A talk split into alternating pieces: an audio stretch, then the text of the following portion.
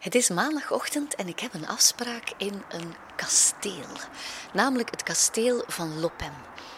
In 1856 lieten baron Charles van Calhoun en zijn echtgenote Savina de Gourcy het romantische kasteel van Lopem bouwen. En de architectuur en de interieurs die zijn allemaal in hun oorspronkelijke staat behouden. Bovendien herbergt het kasteel een enorme, rijke kunstcollectie. En ik heb vandaag dus in het kader van deze podcastreeks Erfgoedmysteries een afspraak met niemand minder dan mevrouw, of beter gezegd, barones Isabel van Calhoun. Welkom hier op het kasteeldomein van Lopem. Um, ik ben hier eigenlijk uh, verantwoordelijk voor het reilen en zeilen van al wat er hier gebeurt en georganiseerd wordt. En dat is gewoon omdat ik gehuwd ben met de achter-achterkleinzoon van de bouwheren van het kasteel. En uh, vooral omdat mijn man en ik nog de enige van de familie zijn die er dicht in, uh, dichtbij in het dorp wonen, eh, hebben ze mij en de familie dus gevraagd om, uh, om me daarmee bezig te houden. Voilà, en ik doe dus met heel veel plezier de deuren, de, de poort voor jullie hier open en de deur van het kasteel eveneens. Het is een grote bos sleutels Ja, hier. drie kwart kilo aan sleutels. Ja, en en eh, hoe heet de hond? Karamel, karamel. Isabel deed de poorten open en daar ontmoette ik de man die me als een volleerde gids alles over het kasteel zou vertellen. En zeker ook over de architect van het kasteel, Jean de Béthune. Maar dat is voor straks. Ik laat hem zich eerst even voorstellen. Ik eh, ben Brecht Laga en ik werk eh, 22 jaar voor Monumentenwacht West-Vlaanderen. Monumentenwacht West-Vlaanderen is een organisatie die zich bezighoudt met de controle en de inspectie van historische gebouwen. Ik werk daarvan al uh, een hele tijd als monumentenwachter interieur. En uh, zo zijn wij in 2007 gevraagd geweest door de stichting Van Calhoun om hier een inspectie te doen. Ze waren al heel lang lid bij Monumentwacht uh, en er gebeuren hier om de drie jaar bouwkundige inspecties. Maar dus... Toen uh, heb ik eigenlijk een volledige inspectie gedaan van het interieur. U zal ook zien dat uh, het is een magnifiek interieur, uh, maar je zal ook zien dat, dat er ook een, een, hele grote kunstverzameling aanwezig is. En daar heb ik toen ook adviezen gegeven wat ermee moet gebeuren. Heel nuttig. Als ik na de inspectie mijn lijstje krijg van wat er dringend moet bekeken worden of minder dringend, dan volgen wij dat eigenlijk op. En dat zijn soms dingen waarvan dat wij niet op de hoogte waren en die dat jullie zien, ontdekken. Ja, of vochtproblemen bijvoorbeeld of zo. Uh, het is allemaal in functie van het, het, volledig te behouden zoals het vroeger was. Inderdaad, inderdaad. Ja. Nu een, een, heel groot deel van ons werk is eigenlijk contacten leggen met onze abonnees. Uh, er moet een vertrouwensrelatie zijn, want het uh, kan zomaar niet rondlopen. je moet iemand vertrouwen als hij hem toelaat tot je interieur de stichting van Calhoun en zeker mevrouw Isabel van Calhoun, hoe dat die omgaan met een patrimonium, dat is echt een voorbeeld voor, voor andere kastelen en, en eigendommen ook. Brecht, jij, jij, zoekt misschien het ideale plekje in het kasteel waar we dan een stukje taart kunnen Ja, dat is geen probleem. Eet je graag taart? Ja, dat is, daarvoor doe ik dat interview ook, anders zou het niet komen natuurlijk. Nu, dat kasteel van Calhoun is een hele geschiedenis hoor. In de 18e eeuw wordt dat domein hier gekocht van een pastoor door een de Potre de Drogewallen. En die koopt dat domein en die, in heel de mode van die tijd wordt hier een klassicistisch prachtig kasteeltje geplaatst. Charles van Calhoun en zijn vrouw Savina uh, de Gourcy, die hadden dat geërfd van de Potre. Die waren uh, echte katholieken in die periode. De Franse revolutie hadden zij achter de rug en hun familie had eigenlijk enorm geleden onder de de tirannie van de sansculotten. En um, dat, dat, was er echt een psychose ontstaan. En eigenlijk moet je dat gebouw hier zien, dat neogotische gebouw, die volledig in die katholieke traditie, moet je eigenlijk zien als een reactie op het, het uh, neoclassicisme, op die, op die, uh, die Franse revolutie. En dat kasteel staat juist hier, dat neogotisch kasteel, hebben ze juist opgetrokken achter dat klassicistisch uh, kasteeltje. En um, in, 62, in 1862 hebben ze dat gesloopt, dat kasteel. Dus er zijn ongeveer 2 miljoen bakstenen gebakken geweest. Die waren niet allemaal voor, voor het kasteel, ook nog voor andere projecten. Maar die klei is hier gedolven geweest. En onder andere de kasteelvijvers zijn, zijn zo vergroot en ontstaan. Er waren al vijvers hoor, maar die, die zijn nog meer uitgebreid eigenlijk door de kleiwinning.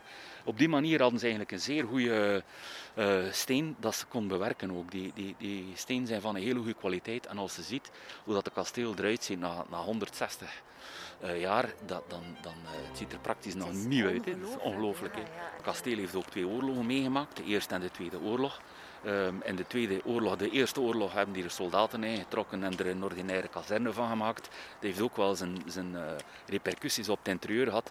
En in de Tweede Oorlog is er hier een bom tussen de straat en, de, en het kasteel terechtgekomen, waardoor dat er een heel stuk van de, van de glasramen eruit werden geblazen. Dus uh, er is hier wat schade ontstaan door de oorlog, maar het is al vrij goed meegevallen.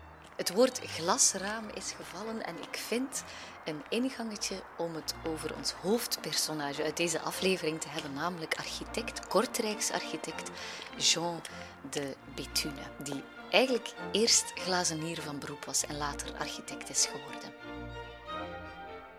Jean Bethune was, uh, was oorspronkelijk eigenlijk absoluut niet in de wieg gelegd om architect te komen.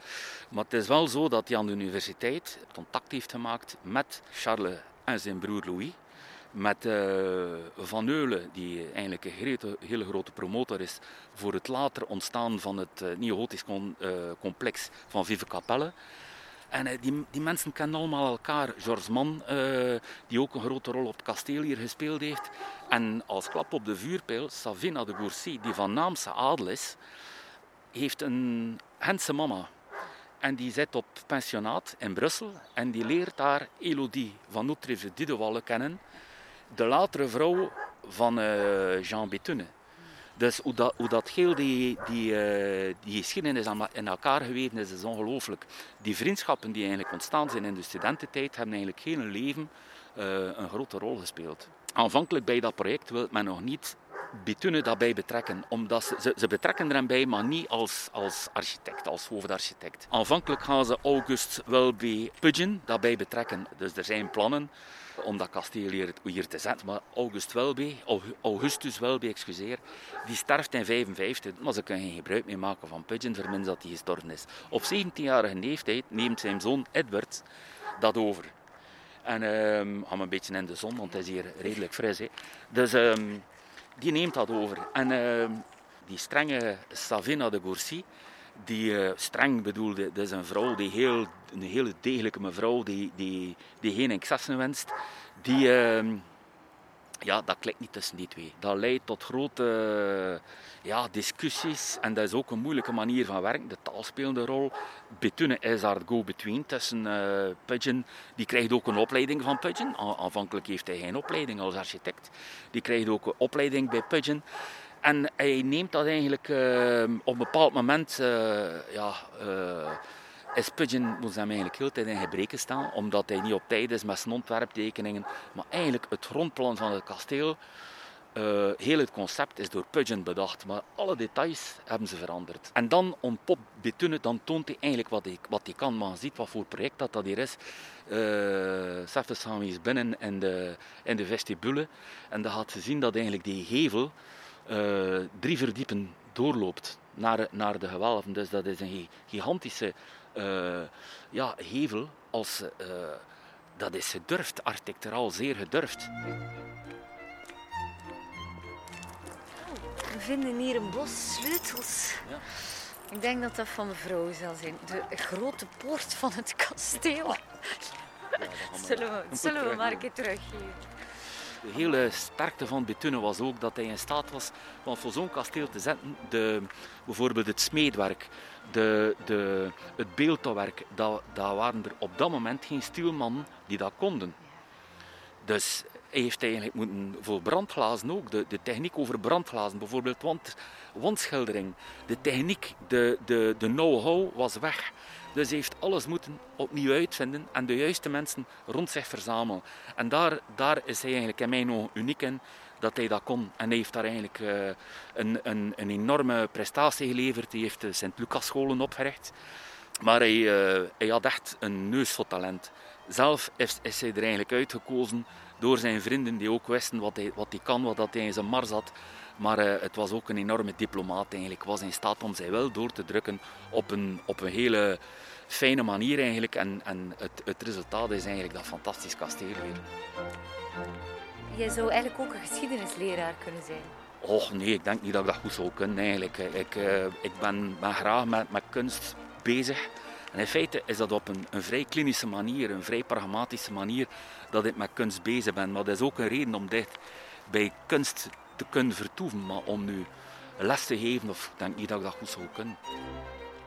We gaan het kasteel binnengaan. En Caramel, de hond, die mag hier, uh, ja, ja, die mag hier overal in en uit. Kom maar binnen. Mevrouw, we hebben, we hebben hier nog uh, sleutels gevonden oh, uh, ja. van de grote poort van het kasteel. Ja, die had ik daar, die lagen op de grond. Ik had die bijna ja. terug mee naar Sint-Andries. Dit is van het moolslot. Daarmee bent u nog niet binnen, er is nog een gewoon slot. Ik zou hier wel willen wonen. We zijn eigenlijk nog op zoek naar... Dat is nog niet meer om in te wonen. Hè. Dat is... maar ja, nee, maar ik zie wel al dat het er ongelooflijk mooi uitziet. Uh, goeiedag. Schoonheid kan mij troosten. Het is echt... Um, um, maar uh, schoonheid kan me echt gelukkig maken, dat kan me echt troosten. Dus, uh, en in zo'n gebouw is er ook op bedoeld eigenlijk, om, om je eigenlijk te, te ja, om, om, om, ja, om je gevoel voor esthetiek te strelen, om je gelukkig te maken. Echt waar. en, en dat doet het ook. Dus hier staan we in de vestibule. Dus niet, uh, niet echt klein. Uh, als je op het verdiep hier kijkt, ziet je eigenlijk de wereldse kunst. De militaire kunst. Als je een beetje hoger kijkt, ziet je de geestelijke. En de, dus dat is echt wel, er zit hier echt wel een symboliek achter. De monumentale trap hier. Die trap is een juweeltje. Dat is fantastisch goed gemaakt. Dat is gesculpteerd, die, uh, die leuningen. En uh, wij noemen zo'n sculptuur eigenlijk ajour gesculpteerd. Dus dat je ze kan van beide kanten uh, bekijken. Dat noemt ajour. Dat is magnifiek gemaakt. Dus die, die Betune, om nog een keer terug te keren, ja. hij is uiteindelijk ook met het interieur zich gaan... ja, ja, ja, ja. ja. Hij, hij heeft ja, ja, ja. gegeven. Ja, ja, ja. Dus ik heb verteld dat de relatie met Pudgeon niet zo goed verliep. En dus, maar er zijn contracten met Pudgeon. Pudgeon was een heet, heet hoofd uh, was gekend dat hij meer in de rechtbank stond dan achter zijn tekentafel. Uh, maakt over alles ruzie, enzovoort, enzovoort. Dus en dat, was eigenlijk totaal niet waar zij hier naar op nee, zoek waren. Nee, nee, nee. En ook het, het, uh, het Engelse karakter van, van anders ging hier echt een Engels landhuis terechtkomen. Hè. Dus, dus dat zagen zij niet zitten. En, en, en daar zit de Bethune zit, zit daar eigenlijk, ja op de juiste golflengte met die, met, met die mensen. En, maar was ook een detailist, he, een workaholic, en heeft dus enorm veel uitgewerkt. Maar nog eens, hij had ook de, de, de kwaliteiten om met zoveel verschillende stilmannen samen te werken. En er moest ook enorm geëxperimenteerd worden. Ook het smeetwerk enzovoort. Dus die, die, die luster dat hier ziet, die moesten ook een, een smeetijzer zijn van uh, Savina de Gourcy omdat uh, opgeblonken koper alleen uh, houtkleurig, alleen goed was voor Godhuizen, niet voor haar huis. Dus uh, ja, dat was echt wel een respect naar de, naar de katholieke kerk toe. En hoe, hoe is die relatie geëindigd tussen Bidjun en, en Bitune? Ja, maar ruzie. dus, maar daar is er niet zoveel over, over bekend, maar is... dat is die hebben ze geweerd, Bitunnen. Ja. Uh, uh, excuseer, Pudgeon, die hebben ze geweerd. En uh, dat wordt er niet meer veel geen woorden aan vuil gemaakt. En gaat men verder met, met Bitunnen en zeggen jezelf, kijk naar het resultaat. De details zijn formidabel. Brecht en Isabel die konden uren verder vertellen over het kasteel. En ik werd daarna nog meegenomen door heel, doorheen alle kamers van het kasteel. En dat, dat, dat was een beetje een reizer doorheen de tijd en de wereld. Iedereen kan trouwens het kasteel bezoeken en het is een ontzettend grote aanrader, vind ik. Het is super mooi. Ik was op het einde ook wel nog benieuwd of, of Isabel nog een droom had. Continu uh, zijn er dingen te, te herstellen, te verbeteren. Uh, mijn droom is misschien ergens het kunnen doorgeven aan de volgende generatie, allemaal in goede staat, met de nodige uitleg dat ze er niet in verdrinken, zoals het een beetje mijn geval was tien jaar geleden. Ik ben er zo ingevallen, heel plots. Uh, een hoogbejaarde schoonmoeder kon het niet meer doen. En het was wel uh, een, een, moeilijke start, toch, uh, als je er niet veel van af kent. En dus dat zou ik toch wel een punt van eer van maken, om het, dat de volgende die na mij komt zo eh, kan starten met een goede basis en dat het verder kan blijven uh, schitteren naar de buitenwereld toe. Dat vind ik moeten we in hier houden. De wil van de, die die dit allemaal uh, begonnen zijn, hè, die die stichting in het leven geroepen hebben, om dat te laten, de mensen er te laten van genieten. Voilà. En toen restte er ons eigenlijk nog een allerlaatste vraag. Het zal zeker bijna tijd zijn om een stukje taart te eten. en dan hebben wij heel veel taart gegeten in het, toenmalig salon van het kasteel. Ik kan het voorbeeld tonen. Ja, het ziet er zo lekker uit. Smakelijk. Ja. Mm. Mm. Lekkere taart. Hopelijk vinden jullie het lekker. Mm. Heel lekker. Er zit een beetje frangipan in. Mm. Heel lekker.